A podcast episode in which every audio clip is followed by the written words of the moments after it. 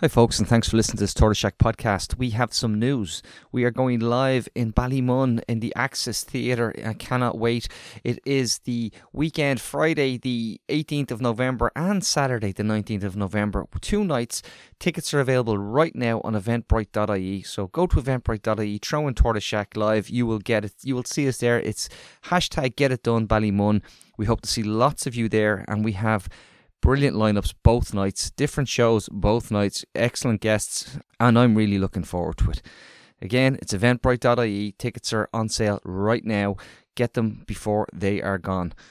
I won't delay any further. This is the conversation I had with Human Rights Watch Tara Sepehri Far on events in Iran and the protests that are ongoing. It's a really important listen, and that's why we've lifted the paywall as quickly as we have. Please give it a listen. Hello and welcome to the Echo Chamber podcast. My name is Tony Groves, and this is episode 902 of the Echo Chamber podcast. Uh, and it's been done at short notice and for good reason. Uh, we have been looking to speak to people around the situation that has been developing in Iran since the 16th of September. Long-time listeners will know we've covered the events in Iran uh, with with various other guests, but some of the things we've found the last couple of weeks have been very difficult because people are afraid to speak out. People in different parts of the world, people indeed in in Dublin have said to me when we post things on social media not to tag them because they're afraid who might be watching. And uh, it's kind of scary when these are people who have been, uh, you know, we've known have been have contributed to platforms and media before, and now we see that this this has kind of had a chilling effect on some of the coverage. So it's with, with that in mind that I'm absolutely thrilled to be joined by uh, Tara, Tara Sepehri Far, who she is the Middle East and, and, North Africa Division researcher with Human Rights Watch. She's also um, contributed to their most recent report into the events since the 16th of September. Tara, thank you for talking to me. I really appreciate it. A pleasure to be here with you if like let's assume some people listening to this have been have been living under a rock since the 16th of September. Do you want to just give um, a, a, rundown of the events as as as told in the report that you've put together for Human Rights Watch uh, if if that's okay with you? Sure and if that's okay with you I'm going to take the date back a few days back. Please do. Um, when uh, Mahsa Jina Amini, a 22 year old Kurdish woman, was arrested by Iran's morality police in Tehran, um, where she was visiting her aunt with her brother. Um, the news of her arrest um, reached uh, media the day after. And what we found out was that um, Mahsa Jina, her Kurdish name, um, was arrested by the police on that day and only two hours after was taken to a hospital in Tehran unconscious in coma. That absolutely shook uh, social media activists, human rights defenders, and domestic media. How can a 22 year old woman be arrested and not and, and end up in a coma in a police station? Uh, according to her brother at the time, he was waiting outside the police station when he heard about the news. Um, authorities reacted quickly to the news and claimed that she had suffered um, from um, a seizure and she was taken immediately to a hospital and maintained that no physical interaction um, occurred between her and authorities. Um, something that the family does not believe and insist on independent investigation to find out exactly what happened to Mahsa. Mahsa died on, on September 16th at a hospital in Tehran.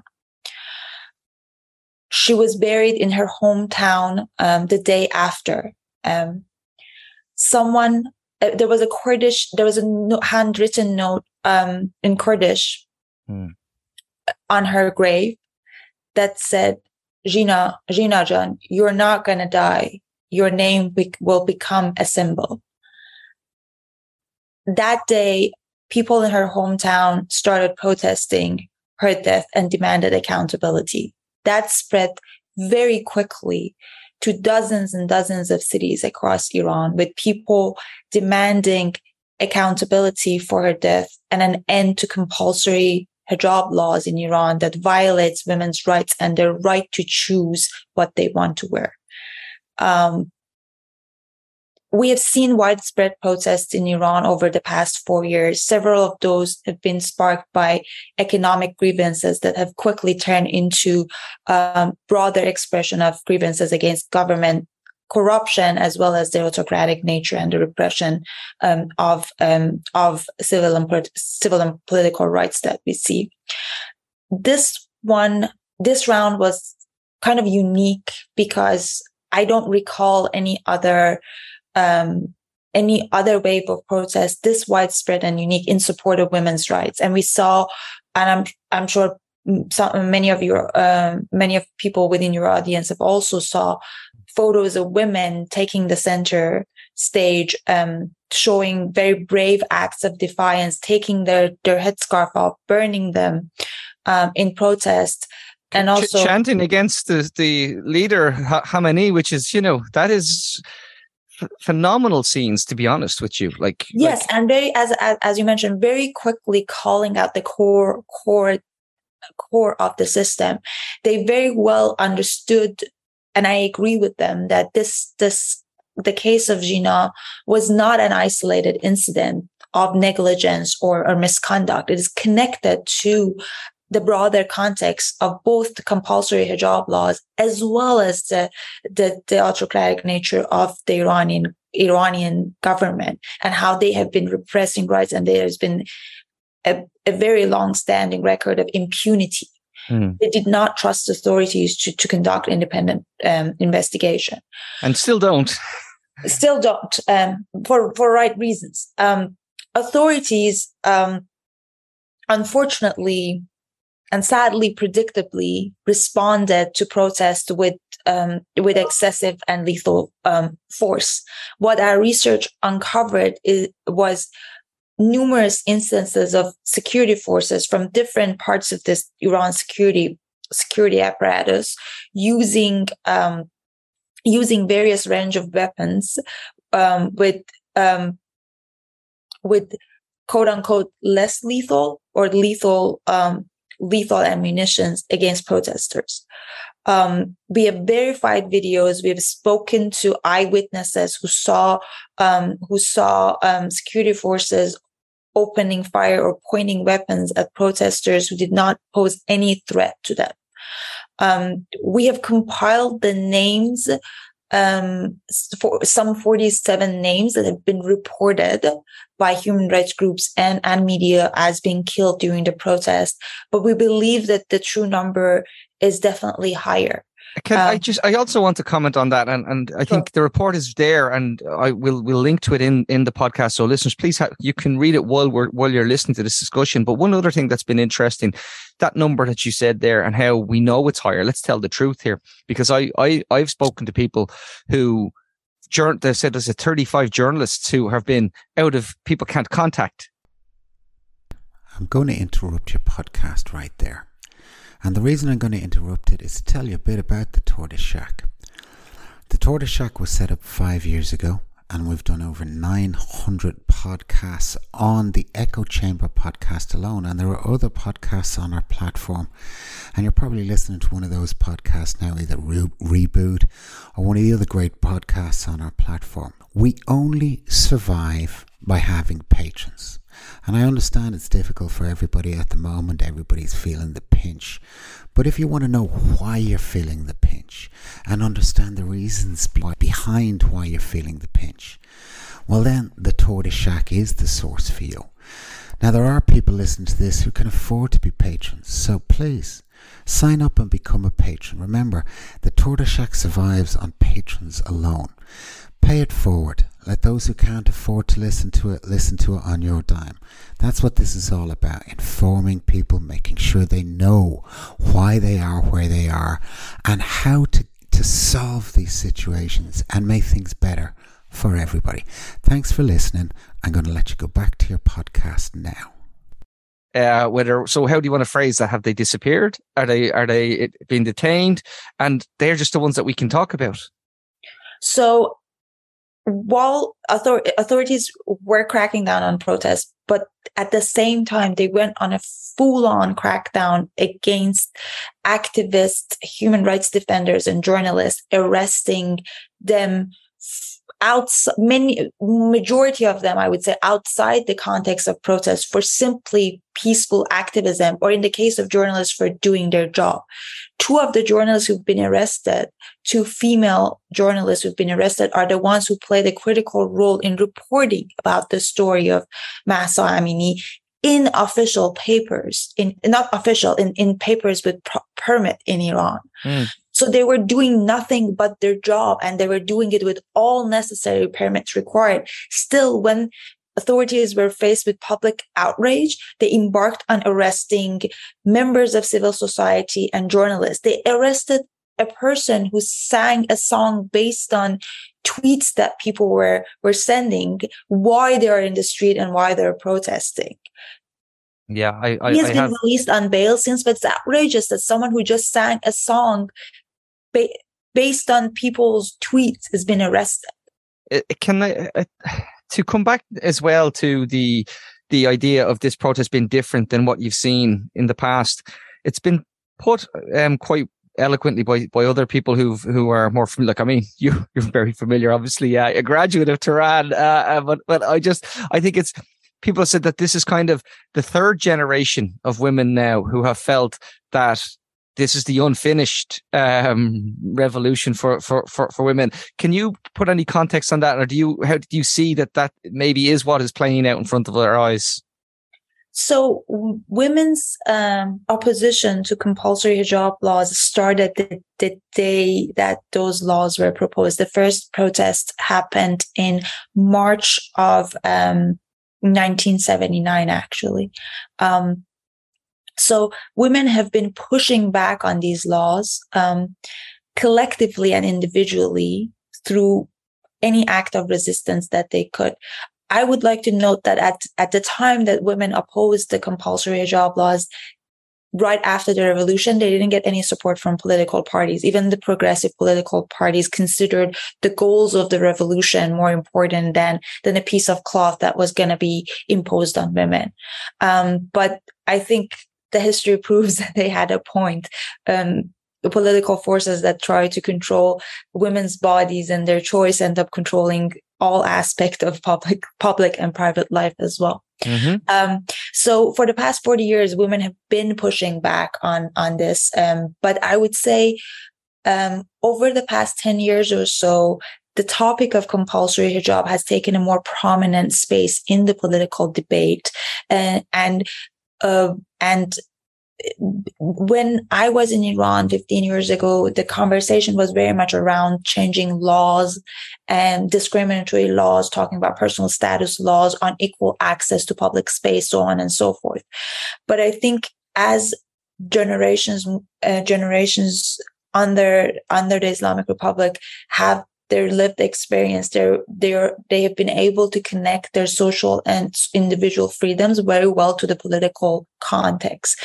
And um and they correctly understand the choice to choose what they wear as part of the broader discriminatory framework that is imposed on them. And that's why you see and you have seen iconic images of women anywhere from age 16, 70 to schoolgirls these days being united in calling out um, authorities for violating their rights. So it's just kind of coming all together um, in various forms, expressing the same thing in their own language. But I think the new generation understands individual freedom um, as very much connected to the political context. They're not they're not framing it in um, in big political ideas. They are very much taking their individual agency as a symbol um, and going out and, and asking it, but they understand it's connected uh, and, to the political structure. And is it fair to say that previous to other times where this has come to the to the surface and and, and there's been an outcry that there's been more support, public support more support across the sexes, more support from younger men than than, than usual, or or am I just imagining it from some of the videos I've been watching? No, for sure. I mean, there was a there was a demonstration um, uh, in support of the demands of um, the campaign for 1 million signature, which intended to change the discriminatory laws in Iran in 2005 in a public square in Tehran. Um, there were a handful of women's rights defenders and very few male activists who accompanied them. Um, from there, seeing um, young men also joining and and supporting their women in their cause, but also calling out for the, as we said, political, the, the, greater political grievances, um, but also understanding the, the connection between women's rights and political repression. I, I think is is is definitely um, new and and and as I for one really hope that no matter what happens, this can move the conversation. I think it has moved the conversation on compulsory hijab forward. And I hope this also moves the conversation on, on gender equality, not just at the political discourse, but also at the societal level uh, forward as well.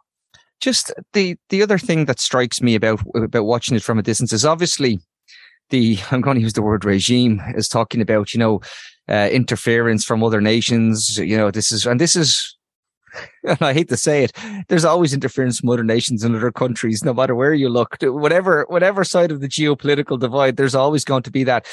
Is that red herring though getting any traction based on some of the, the people that you guys have spoken to, or, or people seeing through that that that's just another par for the course? I mean, that's kind of their to go argument no matter what. And I think this time they have gotten less support. I've never seen the the sympathy for um, for the call to abolish the abusive morality police and, and compose like this this loud and this broad among different segments of the society. Um, and I think the way they respond to the protest also um, only uh, indicates that, that they're that they're not trusted in in conducting fair and transparent investigation. So they can they they do look for any excuse to blame foreign actors.